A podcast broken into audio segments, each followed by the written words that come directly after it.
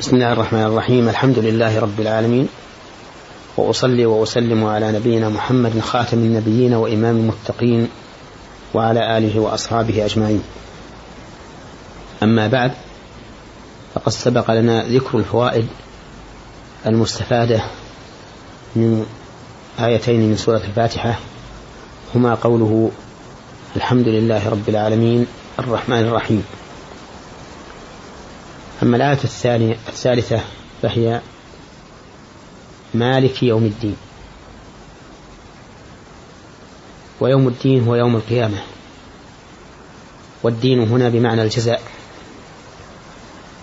وكما يكون الدين بمعنى الجزاء يكون أيضا بمعنى العمل. فمن مجيئه بمعنى العمل قوله تعالى ورضيت لكم الإسلام دينا ومن مجيئه بيوم الجزاء ومن مجيئه بمعنى الجزاء هذه الآية. فقوله مالك يوم الدين أي مالك يوم الجزاء الذي يدان فيه كل عام بما عمل. وأضاف الله تعالى الملك إلى يوم الدين وإن كان سبحانه وتعالى مالكا للدنيا والآخرة لأن ملكيته تظهر جلية واضحة في ذلك اليوم الذي يعترف بها كل مخلوق. كما قال الله تعالى لينذر يوم التلاق يوم هم بارزون لا يخفى على الله منهم شيء. لمن الملك اليوم؟ لله الواحد القهار اليوم تجزى كل نفس بما كسبت لا ظلم لا ظلم اليوم. إن الله سريع الحساب. فلهذا قال مالك يوم الدين. ففي هذه الآية الكريمة دليل على أن الملك في ذلك اليوم يوم القيامة لا يكون لأحد لا جزئيا ولا غير جزئي لا حقيقة ولا مجازا لأن الناس كلهم يوم القيامة يحشرون حفاة عراة غرلا حفاة ليس عليهم نعال وعراة ليس عليهم ثياب وغرلا غير مختونين. لا فرق في ذلك بين السيد والعبد ولا بين الراعي والرعية ولا بين الأب والابن. كل الناس على حد سواء. وفي قوله مالك يوم الدين دليل على أن الله عز وجل. في ذلك اليوم تام الملك والسلطان كما يقول كما يدل عليه القراءة الثانية الصحيحة السبعية وهي ملك يوم الدين. فهي قراءة صحيحة سبعية ينبغي للإنسان أن يقرأ بها أحيانا لكن لا بحضور العامة. لئلا يشوش عليهم.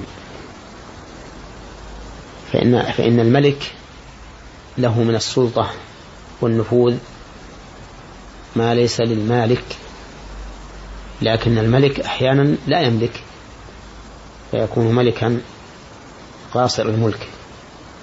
فباجتماع القراءتين يكون الكمال.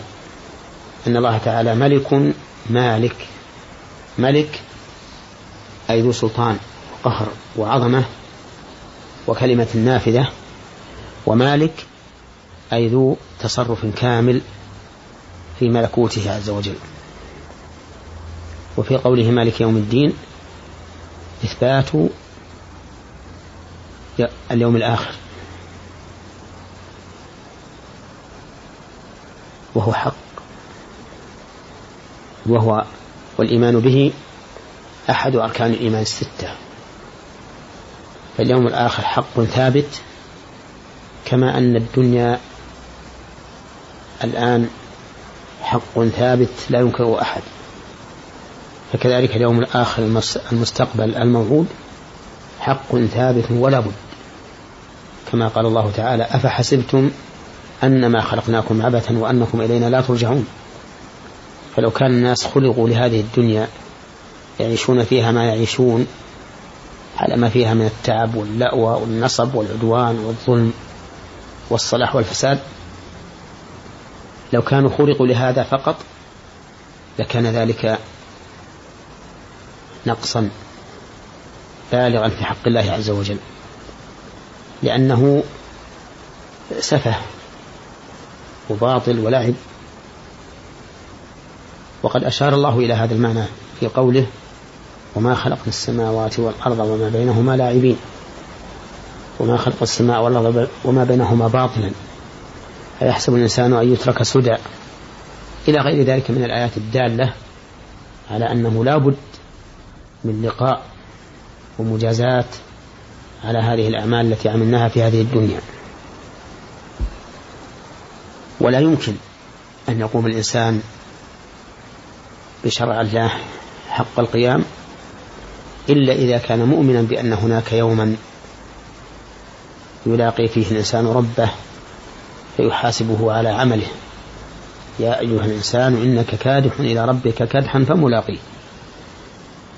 وفي قوله مالك يوم الدين إثبات الجزاء والحساب وأن الإنسان يحاسب على عمله ويجازى عليه وهو حق ثابت. ولكنه عن الحساب على وجهين. الوجه الأول حساب المؤمن فهذا لا يناقش الحساب.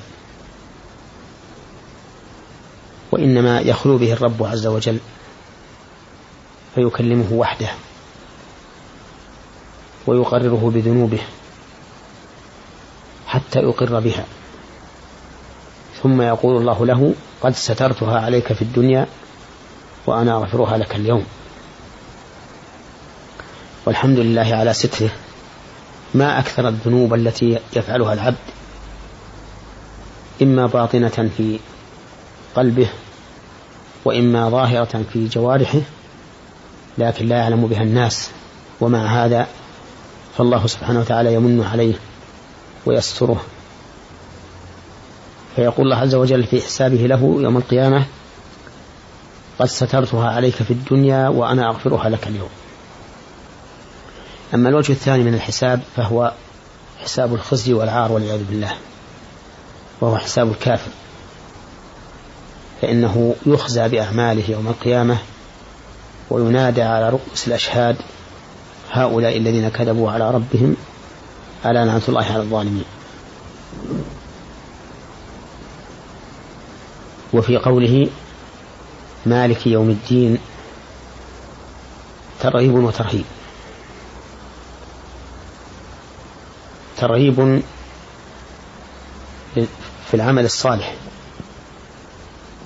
لأن الإنسان إذا أيقن بأنه سيحاسب على عمله ويثاب عليه حرص على الأعمال الصالحة واجتهد ورغب فيها. وترهيب لأنه إذا علم بأنه سيجازى على عمله ويعاقب على سيئه أو على الأصح ويستحق العقاب على سيئه فإنه يخشى من ذلك ويتجنب الأعمال السيئة خوفا من يوم الدين الذي يجازى فيه العاملون بأعمالهم. كما قيل كما تدين كما تدين تدان. فعلينا أن نأخذ لهذا اليوم عدته وأن نعمل صالحا يقربنا إلى الله عز وجل ويسعدنا في ذلك اليوم. أسأل الله سبحانه وتعالى أن يجعلنا جميعا ممن أعدوا لهذا اليوم ردته وعملوا لله عز وجل عملا ينجيهم يوم لا ينفع مال ولا بنون. إلا من أتى الله بقلب سليم.